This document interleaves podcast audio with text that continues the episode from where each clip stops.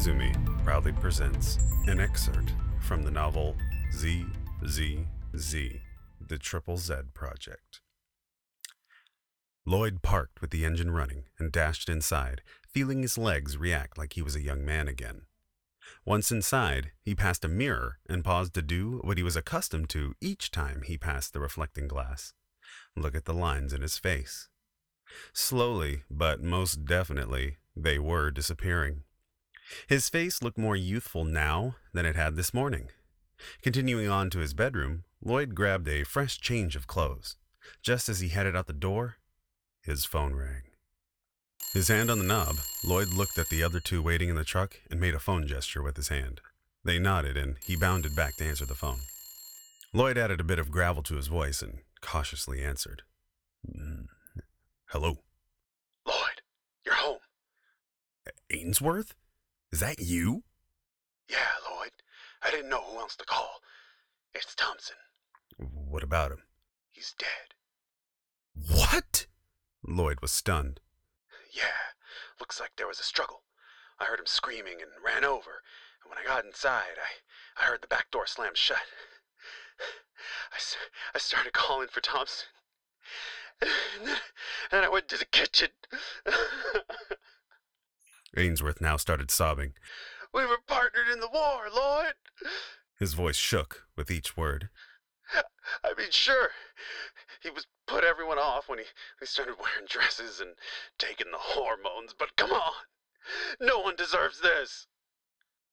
All right, all right. Just just keep calm, Ainsworth, and we'll, we'll be right over. Have you called Caldwell? I rang. There is no answer. How soon till you get here? Be there in five. Lloyd rang off. Lloyd now exited his house and locked up. Hopping into the driver's seat, he announced, So there's been a development. He put the running truck in gear and took off. What's the problem? Liz asked. That was Ainsworth on the phone. Ainsworth, Stanley said, keenly aware of the friction between him and Lloyd. Yeah, Ainsworth. He says Thompson's been murdered. The others gasped. We gotta head over now. Caldwell isn't answering. Did he say anything else? Only that he heard Thompson screaming and ran over. Once inside, he heard the back door slam shut and he found him in the kitchen. He was really torn up about it. Then it must be more serious than he expressed. More than just a body, Stanley concluded. The truck's tires squealed as Lloyd took the turn onto Ash Road. At last, the truck came to a stop outside the Thompson home. Front door's wide open, Lloyd said. The trio got out and ran inside the house. Stanley was first into the kitchen. Oh my God, Stanley let out. There, on the gray and yellow speckled linoleum, were the pieces that once comprised Thompson. Blood and entrails were strewn about the entire space. Stanley gagged and ran out of the kitchen. Ainsworth was in a heap, sitting at the kitchen table next to several key pieces of Thompson.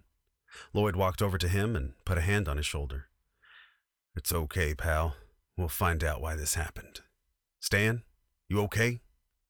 Wiping his mouth with a hand towel, the increasingly youthful looking Stanley emerged from the bathroom, a toilet flush echoing behind him. Yeah, I'm okay. Good. Let's check the backyard. The two men walked out through the back door. Thompson kept an elegant English style garden. Lloyd turned on the porch light and noticed the bloody trail cutting through the white roses and then onto the hedges and over the fence. Grab that ladder, Lloyd told Stanley. Lloyd placed the ladder on the fence and climbed to the top. Looking over into Ainsworth's yard, Lloyd saw the trail lead into Ainsworth's broken back door. He's next door! Lloyd dove over the fence into a tuck and roll and bolted for the door. Stanley cut back inside and alerted Ainsworth and Liz to the development. The trio of Liz, Stanley, and Ainsworth bailed out of the front door and headed for Ainsworth's. Sounds of a struggle could be heard. The trio charged through the front door towards the back of the house and into Ainsworth's study. Chief Nathan Alistair Caldwell, covered in blood, reached for a bust of Eisenhower on the shelf and hurled it at Lloyd, who managed to duck just in time. Stanley dove at Caldwell, spearing him into the bookcase. The bookcase rocked and fell forward. Stanley rolled, holding Caldwell up as a shield. Lloyd and Ainsworth ran over and tossed the now empty bookshelf off of the two men, pinning Caldwell to the ground in the process. Ainsworth disappeared and returned with an old set of handcuffs. Binding Caldwell, they dragged him, still struggling, into the kitchen. Get some rope and hog tie him, Stanley said, out of breath from the struggle. Ainsworth ran to his garage and returned with some hemp rope. Caldwell wriggled free from Lloyd's grip and stomped his boot on the ground, causing a knife to spring forward from the tip.